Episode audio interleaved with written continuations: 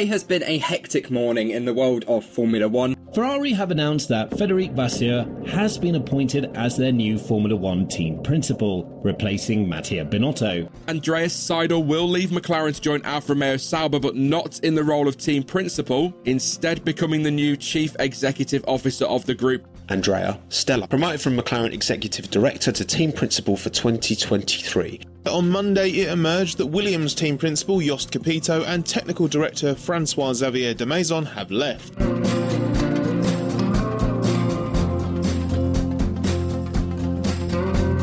Jedno z nejatraktivnějších témat v průběhu celé sezóny jsou jezdecké přestupy a že jsme si jich v letošní sezóně užili habaděj a e, byla to taková lavina a jakýsi domino efekt, který nastartoval Sebastian Vettel tím, že oznámil konec kariéry, jeho místo v týmu Aston Martin zaujal Fernando Alonso, Alonsovo místo v týmu Alpine zase zaujal Pierre Gasly, který tak vytvořil prostor v týmu Alfa Tauri a to obsadil Nick De Vries. A to ani nezmiňujeme rozsáhlou a šťavnatou kauzu Australana Oscara Piastriho, který doslova utekl z Alpinu a příští rok bude závodit pro McLaren. To jsou témata, zkrátka, která máme vždycky rádi. A o to víc vás možná překvapí, že neméně šťavnaté je to na pozicích samotných šéfů týmu, protože to, co jsem popsal, tak se to samé odehrálo právě mezi jednotlivými šéfy stájí Formule 1.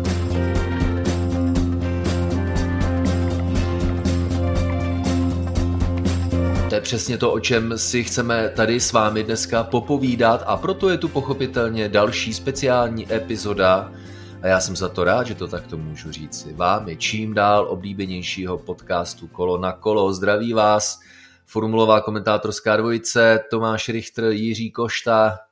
Já tě zdravím Tomáši a zdravím i naše posluchače.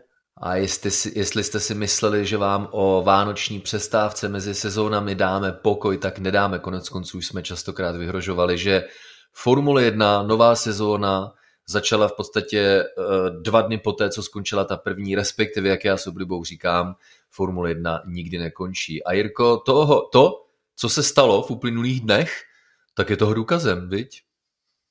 To asi přesně není to ani o tom, že bychom my nechtěli dát posluchačům pokoj, ale spíš Formule 1, protože se toho děje pořád hodně. A já jsem si říkal, no tak si možná teď i chvilku odpočinu, budu se moc věnovat jiným aktivitám, ale ne, ale houby. je to skutečně hodně a zároveň to je skutečně hodně třeba během jednoho dne, co se teď všechno stalo. Takže, jak ty říkáš, Formule 1 nikdy nespí a na druhou stranu nám ta zimní přestávka aspoň utíká rychleji.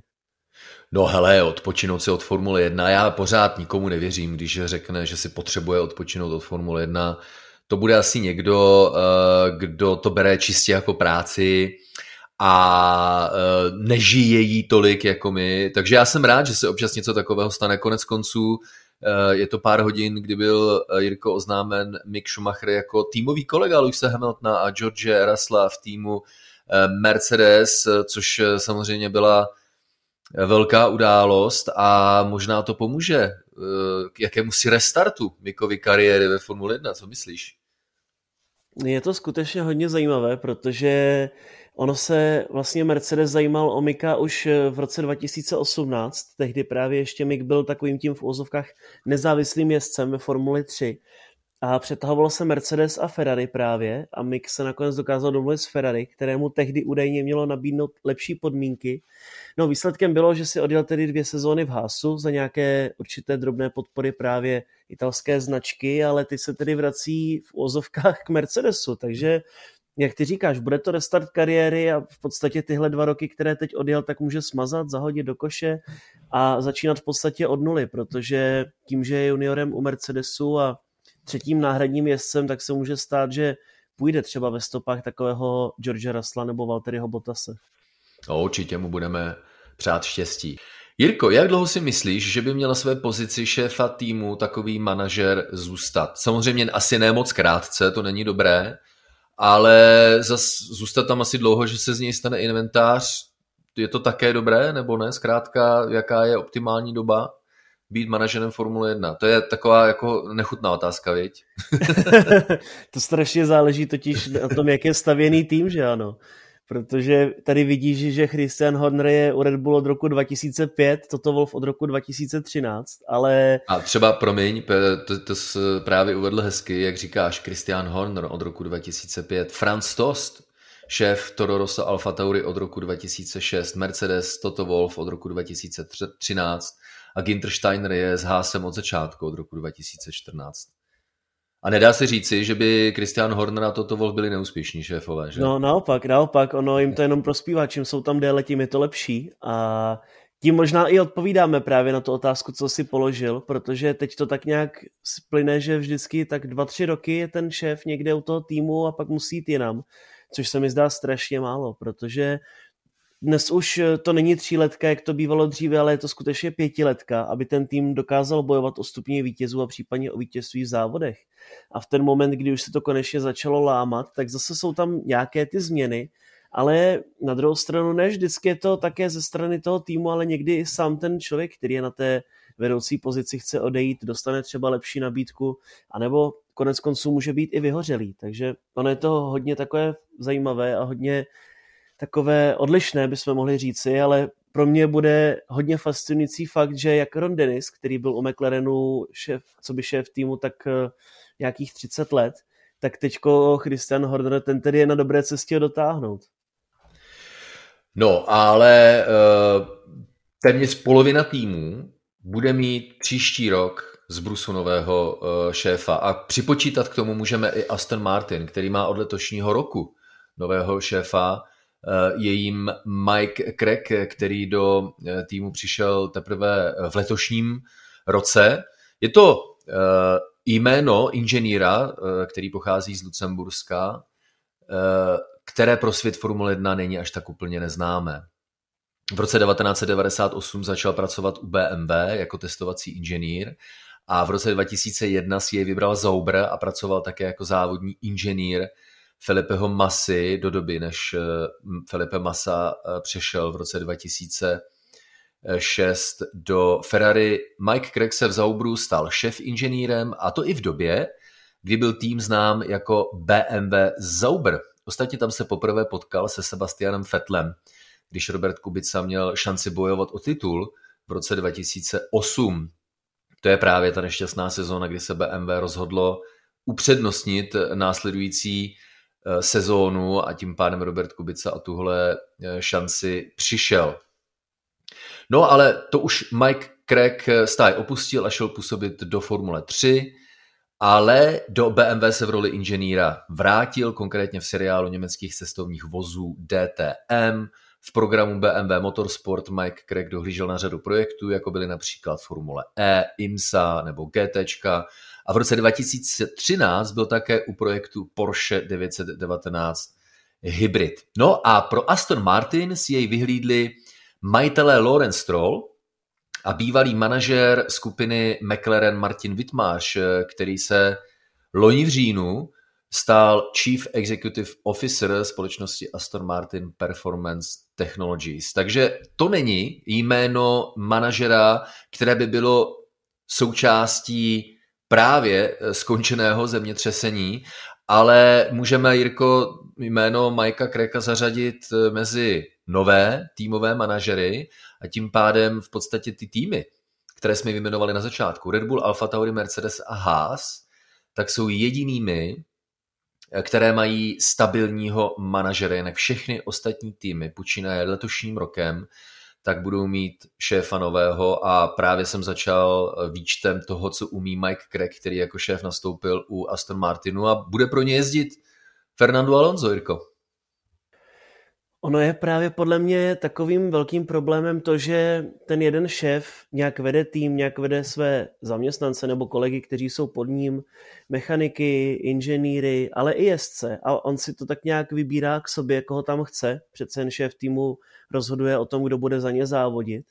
A pak vlastně přijde někdo nový a ten už tam třeba toho jezdce nechce a vznikne ta úplně nová atmosféra, což byl právě případ eh, Fernanda Alonza a Alpinu, protože tam se musel poroučet Davide Brivio a ještě se musel poroučet, uh, teď mi padlo, kdo to vlastně byl, Cyril Abitebul ještě předtím se musel poroučet. A vlastně i Alan Prost, který tam byl v takové senior advisor roli a přesně, přišel tam Otmar Safnauer a ten uh, úplně stanovil jiné podmínky pro jezdce, než byly domluvené předtím a vznikla tam určitá toxicita. No a to si myslím, že může být problém i v případě těch uh, dalších týmů, kde vlastně se to bude také všechno měnit. Protože třeba, i když to teď trošku předběhnu, tak u Ferrari vlastně tam teď bude novým šéfem Frederik Vasseur. Povíme se o tom určitě více za chvíli. A ten je zase dobrý přítel s Charlesem Leclerkem. No a v ten moment zase na to dojíždí Carlos Sainz. Takže to jsou přesně takové ty věci, které ten tým můžou naopak více destabilizovat, ale na druhou stranu to jenom ukazuje, že skutečně ten šéf týmu potřebuje víc let, než si to uspořádá tak, jak on bude chtít. Tak a pojďme se uh, teďka věnovat té rozbušce, která to všechno nastartovala. nastartovala. A to uh, byl jakýsi implicitně nucený odchod Mattia Binoty z Ferrari.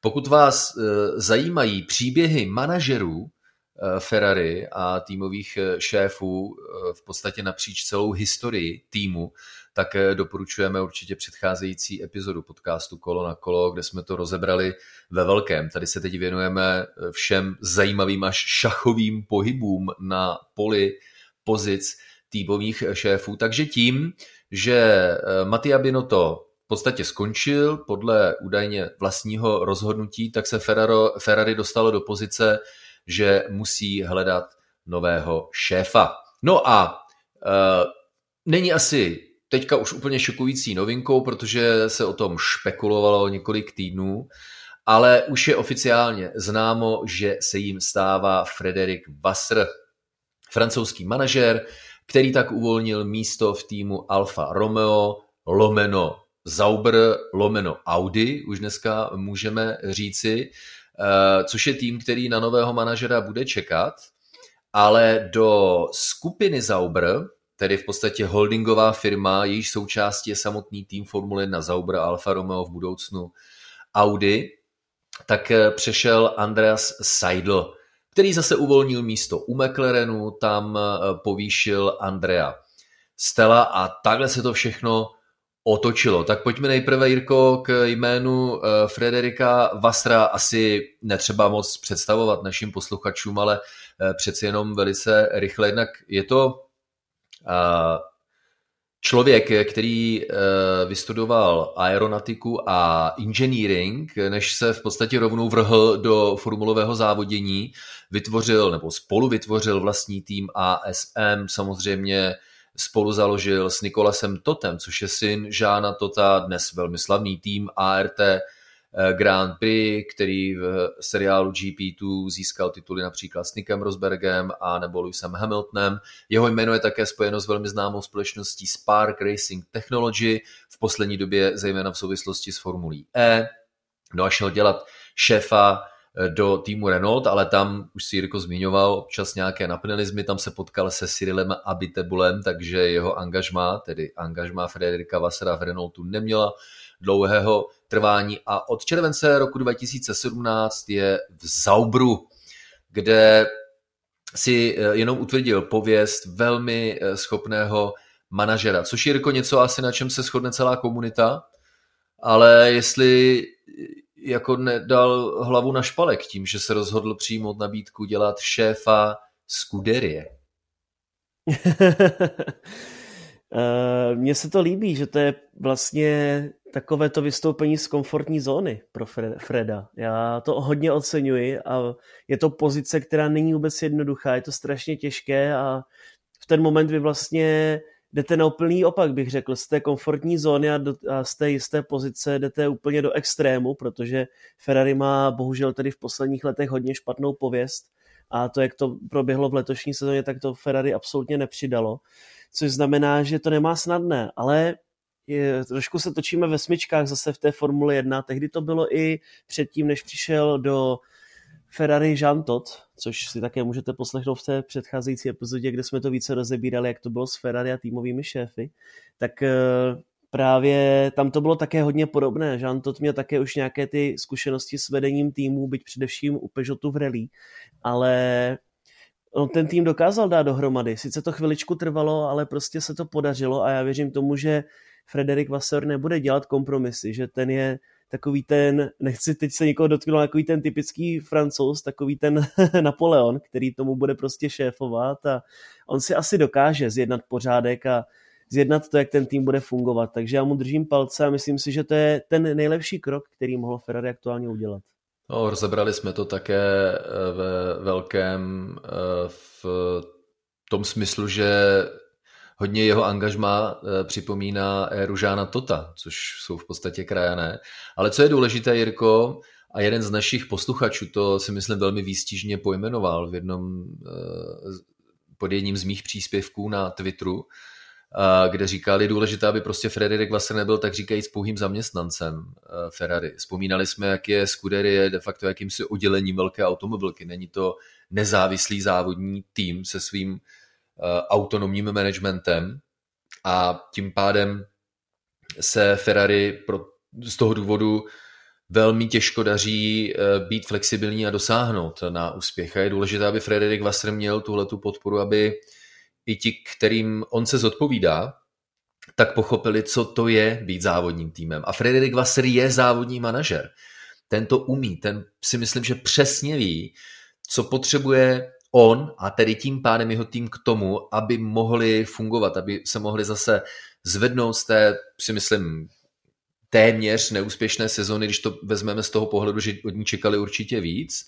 A teď jde o to, aby si Frederik Vasser i směrem nahoru vybojoval to svoje pole působnosti, aby dokázal uh, fungovat. Nebude to hned, že by jako Frederik Wasser eh, začal s Ferrari vítězit uh, ve velkých cenách, respektive vyhrávat tituly už od příští sezony, protože přeci jenom po nástupu nového šéfa to nějaký ten rok, dva potrvá, ale myslím si, že v horizontu třeba tří let, dvou, no spíš tří let, to je můj odhad, jakkoliv samozřejmě netušíme, co se stane za tři roky, tak zkrátka Frederik Wasser má takové schopnosti, že dokáže položit základ takový, že v horizontu dvou až tří let si myslím, že by opravdu dokázal vytáhnout uh, Ferrari uh, na špici. Otázkou ale zůstává, kdo v té době pro ně bude jezdit, viď?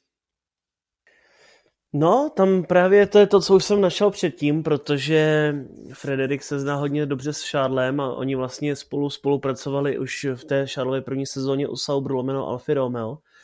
Takže on se nechal právě Vasar slyšet, někde jsem to četl, že chce mít jasně danou jedničku a dvojku v týmu, protože viděli jsme, že to Ferrari škodilo, že to tam kolikrát bylo takové nevyvážené a asi se dá tedy předpokládat, že by to chtěl postavit na Šádla, což je pochopitelné, protože jednak teda se znají, ale také ta jeho letošní sezóna byla naprosto odlišná od té, co měl Carlos, takže to asi se může také určitě nějak ovlivnit, ale ono je to asi prostě potřeba, protože vidíme, že Mercedes bude stavět primárně na Louise Hamiltona, nebo vždycky stavěl.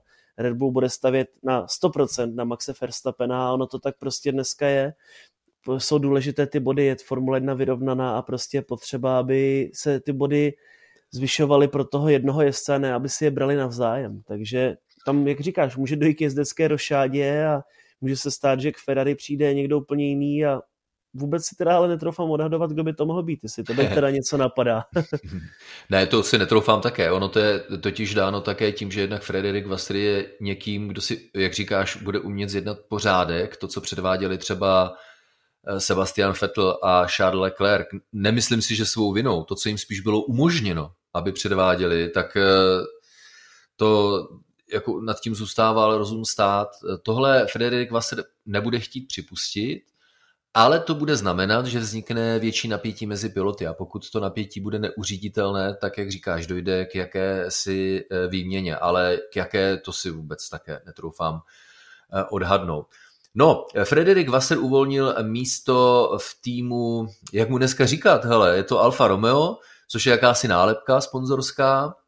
Pořád je to tým, který je provozován švýcarskou firmou Zauber, Petra Zaubra, a je to firma, do které bude více a více vstupovat Audi, které se rozhodlo eh, zúčastnit se velkých cen Formule 1 od roku 2026, takže mu můžeme říkat takové budoucí Audi.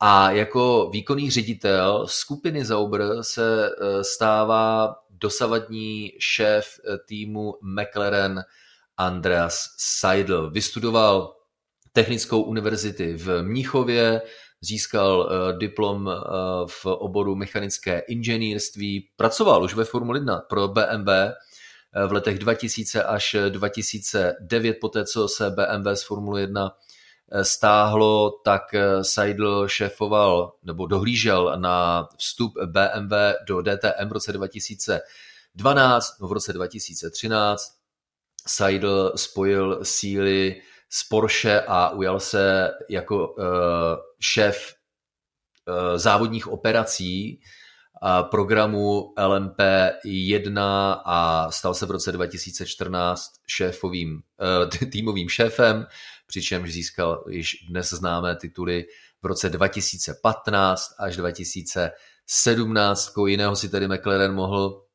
vybrat než právě Andrease Seidla v lednu 2000 19 se stal šéfem týmu Formule 1. Co je e, zajímavé a vyšlo najevo, že a to mě někdy překvapuje. Já kdybych šel dělat třeba šéfa e, do týmu Formule 1, tak bych zkrátka v té Formule 1 chtěl zůstat už snad pořád. A takový Christian Horner, Franz Tost e, jsou důkazem toho, že, že to jde a že když ji miluješ, tak není co řešit, samozřejmě. Ale v roce 2025, kdy Seidlovi měla vypršet stávající smlouva s McLarenem, tak on měl údajně v plánu už takhle dlouho dopředu se stáhnout. No, nakonec se uh, Zach Brown, který je Seidlovým šéfem uh, v McLarenu, uh, dohodl uh, s majitelem Eh, skupiny Zauber, což je podnikatel, švédský podnikatel Finn Rausing eh, skrze finanční, švýcarskou finanční skupinu Longbow Finance. A oni se znají dlouho, tedy myslím uh, Zach Brown a Finn Rausing a dohodli se na tom, že Andrease Seidla pustí do Zaubru, respektive do Audi, do budoucího Audi už takhle rychle. No, Jirko, uh, asi budeš souhlasit s tím, když řeknu, že pro Audi je to plus, ale přijde mi, že pro McLaren je to hodně citelná ztráta. Tečka. Na to není víc co dodat. Eh, je, to, je to skutečně tak, jak říkáš, protože Andreas Seidl si počínal velmi dobře a určitě musím klobouk dolů smeknout před jeho výkony, protože on byl hlavně skvělý týmový hráč a když byl pryč Zach Brown, tak on dokázal skvěle ten tým vést a podporovat je, motivovat je, ale zároveň tam měl takový ten svůj, přesně jaký ten německo-rakouský precizní přístup, takže to určitě bylo také důležité pro ten chod. A teď, když jde vlastně k Audi, už to asi můžeme nazývat Audi, Alfa, Alfa Romeo to už nenazývá téměř nikdo dnes, buď je to Sauber nebo Audi. a, nebo Saudi. a, a nakonec tedy si myslím, že to bude dobrý krok pro Audi, protože pro Seidla to bude samozřejmě mnohem lepší, jak bude všechno v Německu, ale zároveň si myslím, že on je ten klíčový člověk, který ten tým teď může dávat dohromady a chystat ty zaměstnance a připravovat tu mentalitu a i ty věci okolo, protože má nepřebrné zkušenosti. Takže, jak jsme říkali, že Audi určitě bude do toho šlapat eh, hned od začátku a od začátku by mohlo bojovat o stupně vítězů, tak tohle je přesně ten další prvek, který by k tomu mohl pomoct. No, je to dobrý úlovek a e, přiznám se, že mě velmi imponují e, týmoví manažeři, kteří zkrátka to umí. A ono e, se e, často potkáte e, s tím, kdy někdo dostane chuť se e, zúčastnit závodu Formule 1, nějaký třeba bohatý podnikatel nebo i třeba zkušený manažer v oboru jakémkoliv, ať už dělá jakýkoliv mimo Formule 1, má na to peníze, tak si koupí tým. Dneska už to není tak obvyklé, eh, protože tým už má v podstatě eh, o hodně lepší hodnotu pod finančními stropy, jak byla restrukturalizovaná eh, celá idea a finanční model celé Formule 1, tak dneska už tyhle ty akvizice jakýchsi podnikatelů dobrodruhů, kteří si chtějí zazávodit ve Formule 1 se svým týmem a zviditelnit svůj biznis, tak už dneska není tak obvyklé, ale zkrátka na tom pořád vidět, jak je důležité, aby ta firma, která je závodním týmem, tak aby byla tou závodní firmu, aby měla toho závodního manažerského ducha, aby ti manažeři byli skutečnými závodníky. A ono jich ve výsledku moc není. Ale Andreas Seidel, podobně jako právě zmiňovaný třeba Frederik Wasser, tak oni jsou, nebo Christian Horner, Franz Tost, to jsou prostě manažeři, závodníci a pro Audi je úlovek v podobě Andrase Seidla si myslím velmi hodně hodnotným. Audi bude potřebovat dobré motory a ať se to v roli šéfa Ferrari Binotovi dařilo více či méně, tak to jsme prodiskutovali, ale jako motorář je zjevně dobrý. Ostatně to, co dokázala za zázraky, až takové, že to FIA zakázala eh, v úvodu sezóny 2020, tak to by se asi taky Audi hodilo, ne? Ale tady samozřejmě hodně spekuluji. no, uvidíme, uvidíme, jak to bude, ale mě fascinuje, jak do toho skutečně Audi jde naplno už teď, že prostě oni už mají vybudovanou nějakou základní část té své továrny, už mají na bráno 200 zaměstnanců a už teď prostě testují někde na stolici, když to řekneme jednoduše, motor pro ty nadcházející pravidla už se chystají, takže já jsem na to hodně zvědavý a mám z toho velkou radost, protože to je přesně takový ten pravý, poctivý, stoprocentní tovární tým, který bude ve Formuli 1 a bude, bude hodně zajímavý už od začátku. Samozřejmě také záleží, jaké zaujme, najme jezdce ještě další členy týmu, ale očividně je to sexy pro hodně lidí z pedoku Formule 1, protože takováhle nabídka se asi neodmítá a málo kdy vlastně někdo jen tak přijde do týmu, který je v podstatě v úvozovkách nový, ale tím, že budou spolupracovat se Zaubrem, tak je tam nějaká ta jistota, nějaký ten základ. Každopádně budou se dít velké věci. Je teda to ještě, je ještě dost času, ale Audi začalo v pravý čas, si myslím. No minimálně se můžeme těšit a máme se na co těšit. Ať to v úvodu půjde jakkoliv. Připomeneme, že to budou zcela nové motory od roku 2026, u kterých se ruší hybridní motor generátor, dneska v podstatě hodně nerelevantní technologie vůči běžnému silničnímu provozu a Andreas Seidel se vrací tak říkajíc ke kořenům eh, pod křídla skupiny Volkswagen, Audi a Porsche jsou sesterské firmy pod jedním super vlastníkem a eh, budoucí motory Formule 1 získají na důležitosti z pohledu eh, té elektrické části kinetické energie, což už bude zastupovat přibližně polovinu výkonu celé pohonné jednotky, což je tedy opět zase oblast, se kterou má Andreas Seidel i z období působení v Porsche nemalé zkušenosti. Takže Andreas Seidel odchází z McLarenu hodně předčasně, ale je to věc, která mimochodem byla diskutována už od léta, eh, někdy snad v červenci, kdy Andreas Seidel informoval šéfa skupiny McLaren Zaka Brauna, že by chtěl jít dělat pro eh, Audi, takže od té doby se na tom takhle pracovalo a tím pádem McLaren připravil náhradu a McLaren má nového šéfa, je jím Andrea Stella, což je pro fanoušky Formule 1 také hodně známé jméno. Relativně mladý inženýr, který vystudoval Aerospace Engineering eh, na římské univerzitě a ještě si v roce 2000 dodělal doktorát v oboru mechanické inženýrství v oblasti experimentální studie eh, dynamiky eh, toků plamenů, což je hodně zajímavé, myslím si. Za svou kariéru začal ve stejném roce 2000 ve Ferrari jako performance inženýr jejich testovacího eh, týmu, než se stal výkonnostním inženýrem pro Michála Schumachera v letech 2002 až 2006, pak pracoval s Kimem Raikkonenem v letech 2007 a 2008 pak se přesunul na pozici závodního inženýra pro Kimiho Raikkonena, než se stal závodním inženýrem Fernanda Alonza v letech 2010 a 2014. No a jenom taková hezká zkušenost z jeho strany. V roce 2006 eh, pracoval jako eh, traťový inženýr pro, Valentiho, pro Valentina Rossiho, když on si zkoušel eh, Ferrari. A Andrea Stella v roce 2015 se stal šéfem závodních operací, pak se stal výkonnostním ředitelem a nakonec v závodním ředitelem v týmu McLaren v roce 2000. 19, eh, kde začal spolupracovat s velmi uznávaným technickým ředitelem Jamesem Key, který přišel z Toro Rosso do McLarenu a až do současné doby pracoval pod eh, týmovým šéfem Andreasem Seidlem. Takže Andrea Stella, Jirko, povýšil v McLarenu na pozici šéfa týmu. Je to vydřené od píky, skutečně, ale, ale já mám teda Andreu Stelu hodně rád, protože právě dělal inženýra Alonzovi a ty jejich ikonická týmová rádia, když ještě Alonso dokázal vyhrávat závody, tak jsou určitě nezapomenutelná i pro fanoušky Ferrari. A to, je, to byl člověk určitě na svém místě vždycky ve Formule 1.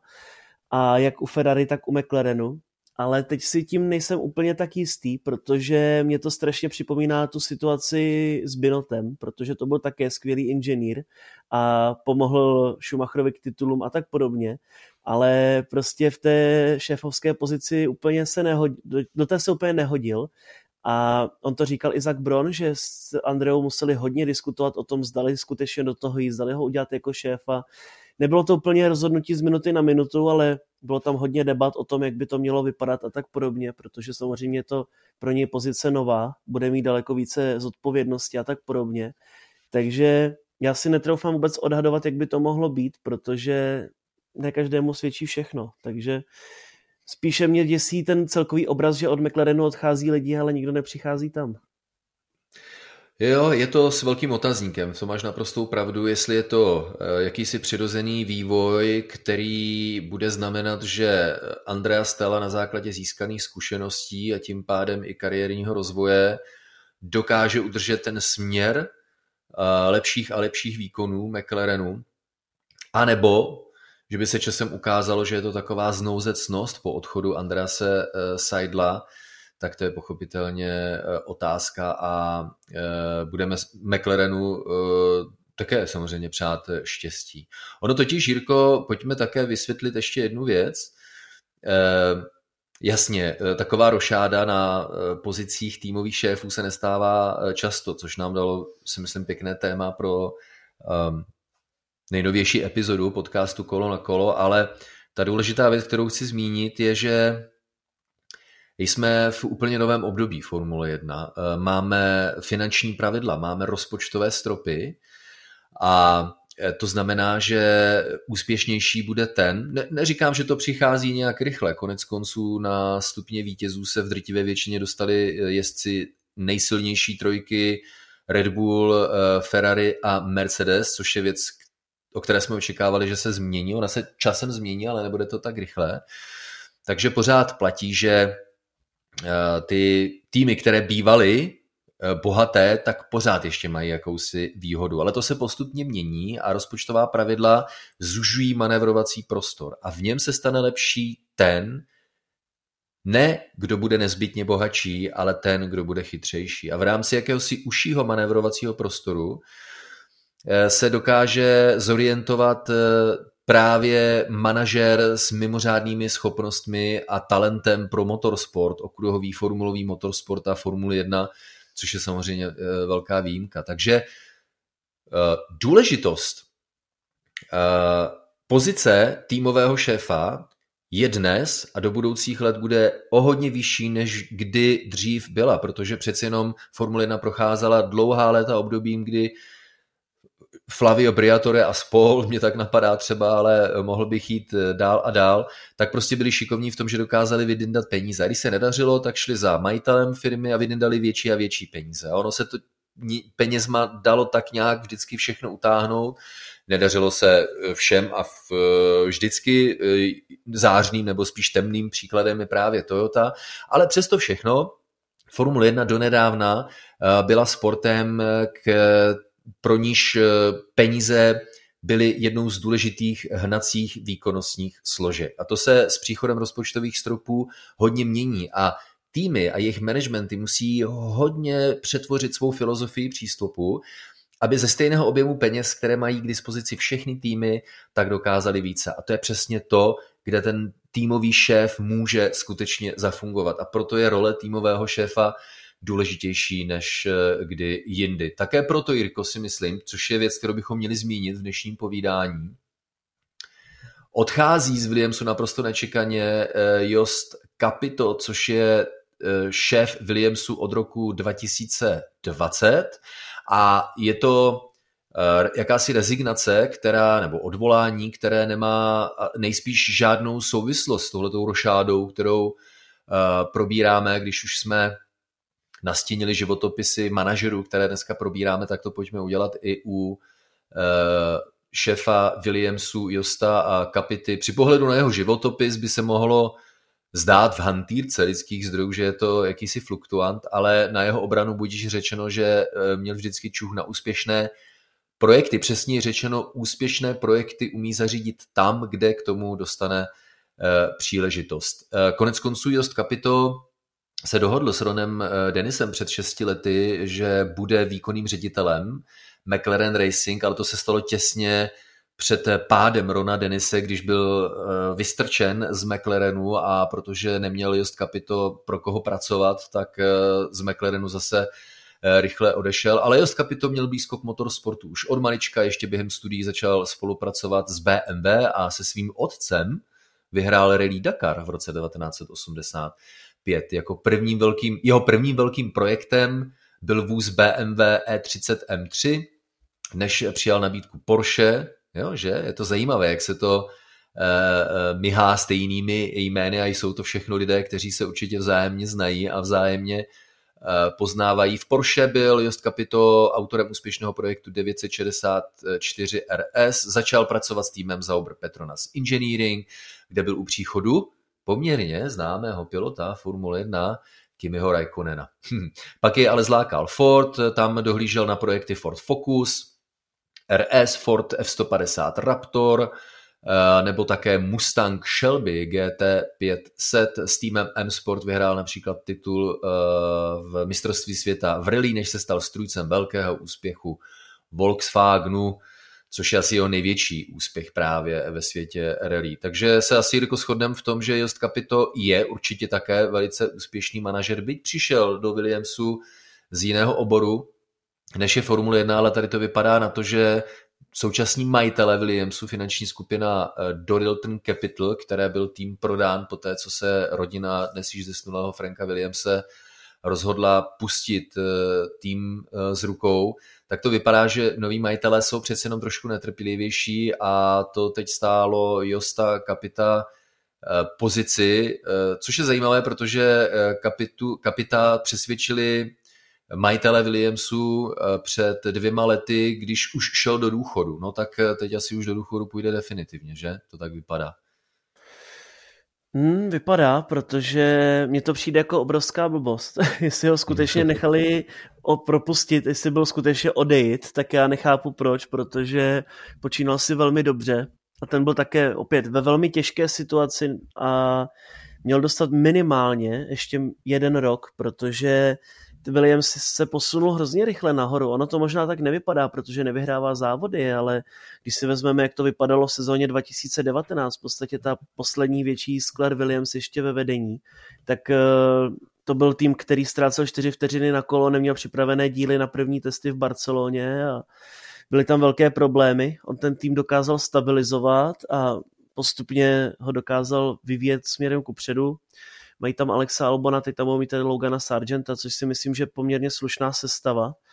A je to teda opravdu škoda, protože přesně ty zase nastává ta destabilizace týmu, zase třeba ten nový šéf nebude chtít eh, tam mít Sargenta nebo Albona a tak dále a už se nám to zase bortí jak domeček z karet a místo toho, aby to šlo nahoru, tak to padá ale konec konců se třeba mohlo i stát to, že Just Capito oznámil Williamsu, hele, já už prostě dám třeba dva roky, já už potřebuji fakt jako skončit a v ten moment prostě to Williams v vozovkách zařízl, dokud byl čas a budou se tedy moc připravovat dříve dopředu, ale je to škoda, no, trošku pro mě osobně.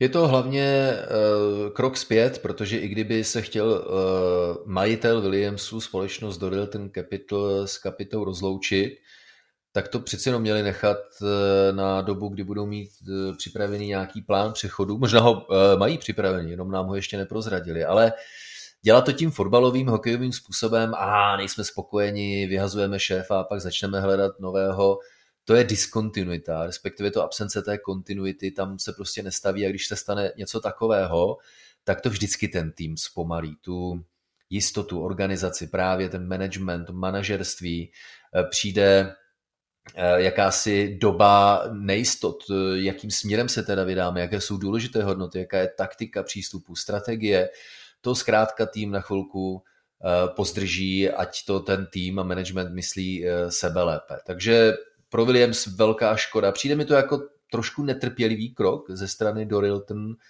Capital, což zase, oni nejsou závodníci, jo? takže se prostě jako majitele rozhodli, mm, po třech zápasech fotbalových nelíbí se nám to šup, nazdar, ale co bude dál, to je důležité, to prostě mělo být připraveno něco rovnou, protože eh, zaměstnanci a šéfové, eh, pardon, zaměstnanci, manažeři týmu na středních úrovních a nižších úrovních, inženýři, tak eh, pokud teď nevidí, kdo jim bude šéfovat, tak si nejsou jistí, jakým směrem se tým vydá a jestli tedy má šanci na to, že se prostě v horizontu dvou, tří let zase zvedne nahoru. A tahle ta nejistota vždycky má prostě vliv na nějakou morálku, motivaci a to se pak promítne do všech činností daného týmu. Takže je to určitě velká škoda pro Williams. Budeme opět samozřejmě držet palce, aby přišel nějaký schopný manažer.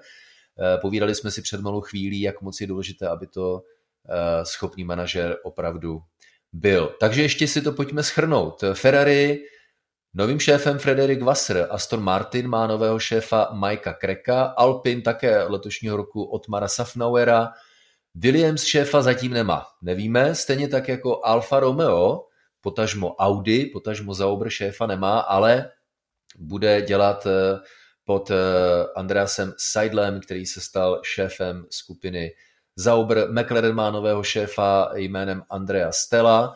To jsou všechno tedy letošní novinky, respektive novinky od příštího roku u šesti týmů z deseti. Jenom pro pořádek, Haas 2014 Ginter Steiner, Mercedes 2013 Toto Wolf, Alfa Tauri od roku 2006 Franz Tost a Red Bull od roku 2005 Christian Horner. Tak Jirko, která manažerská sestava nebo sestava tým manažer se ti líbí nejvíc?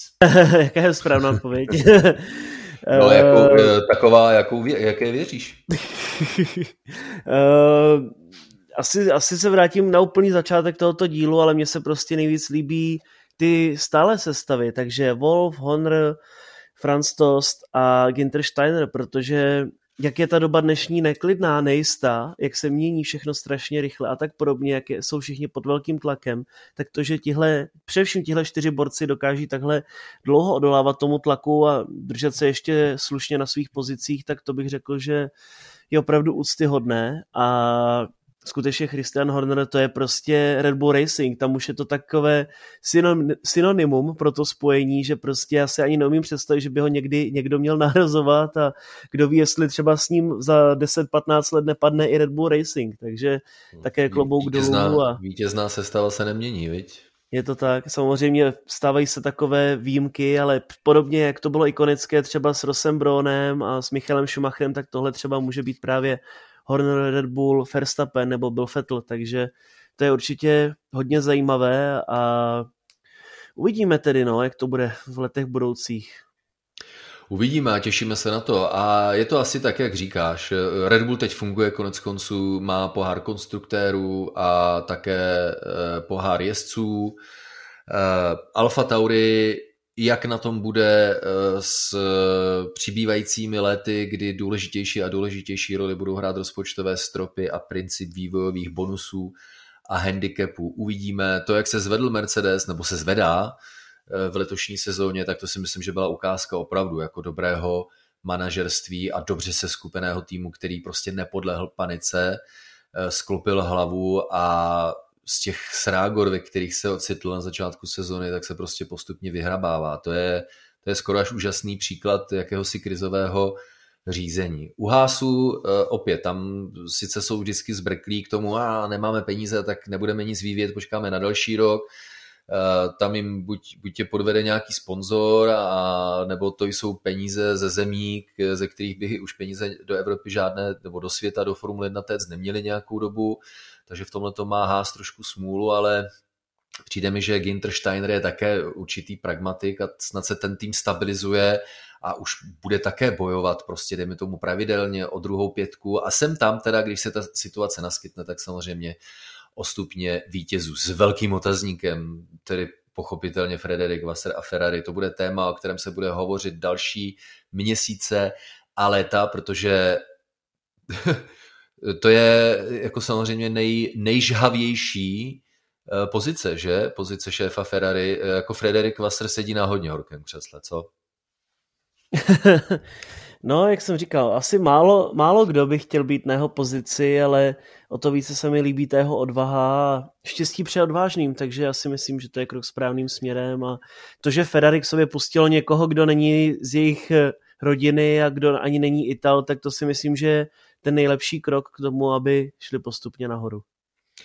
Vypadá takhle, ta kombinace je dobrá, ten potenciál je dobrý, otázkou je, jestli Frederick Vassera, hlavně Ferrari, toho potenciálu dokážou využít. Aston Martin, Mike Craig s velkým otazníkem. Mike Craig eh, má velkou historii, ale pak se také ozývají hlasy, které mu nedávají příliš mnoho šancí. Navíc eh, v turbulentní situaci pod eh, Lorencem Strollem, Alpin a Otmar Safnauer je spíš takové manželství z rozumu. O Williamsu, o Williamsu jsme si povídali stejně jako o McLarenu, Andrea Stella, velký úkol před ním. No a Alfa Romeo Zauber to je asi tým, kterému budeme výkony v dalších 23, eh, 24 a 25 možná tolerovat, eh, protože u tohoto týmu, a Tomáčovič je si myslím asi nej, eh, nejpohodovější pozici, tenhle tým, protože oni fakt v dalších třech letech nebude nikdo nic chtít, protože oni očekávají všichni, že v roce 2026 se Audi stane mistrem světa. No, třeba jo, hele, já ti do toho trošku skočím, ale já bych se pod to možná také podepsal, protože samozřejmě také byly velké ambice od BMW, když se spojilo se Saubrem a také tam byli velcí šikovní lidé a bylo tam velký budget, ale Zkrátka, to všechno, to si všechno musíme počkat. Záleží, jaké budou jezdecké sestavy. Audi řeklo, že chce mít nějakého Němce ve svých řadách a určitě bude potřeba zkušené jezdce, protože ten tým se bude také postupně nějakým způsobem učit a vyvíjet se. Takže je to všechno jedno s druhým, ale byl bych hodně zklamaný, kdyby to nebylo pódium třeba hnedka v první sezóně. Uvidíme, ale v nejbližší řadě se těšíme samozřejmě na sezonu 2023, eh, která bude druhou pod eh, platností nových technických pravidel a tím pádem by to mělo být všechno ještě o něco semknutější, navíc v důsledku uh, systému uh, handicapů a bonusů ve vývoji uh, pro jednotlivé týmy podle toho, jak se umístili v letošním poháru konstruktéru. Takže se samozřejmě budeme těšit nejenom na začátek sezóny, budeme se těšit i na další díly podcastu Kolo na kola. Pevně věřím, že vy taky, jenom připomenu, že se s těmi, kteří to stihli, eh, tak uvidíme v kině Sinestar na Černém mostě týden před eh, startem sezóny u pořadu Jak život na hraně s Liborem Boučkem, Jakubem Prachařem a dalšími. Máme pro vás připraveno jedno krásné překvapení, tak pochopitelně pak večer ve stejném sále eh, v podcastu živém kolo na kolo s Luďkem, Staňkem a samozřejmě s vámi, takže se na to moc těšíme a u dalších epizod podcastu Kolo na kolo se tímto těšíme samozřejmě naslyšenou.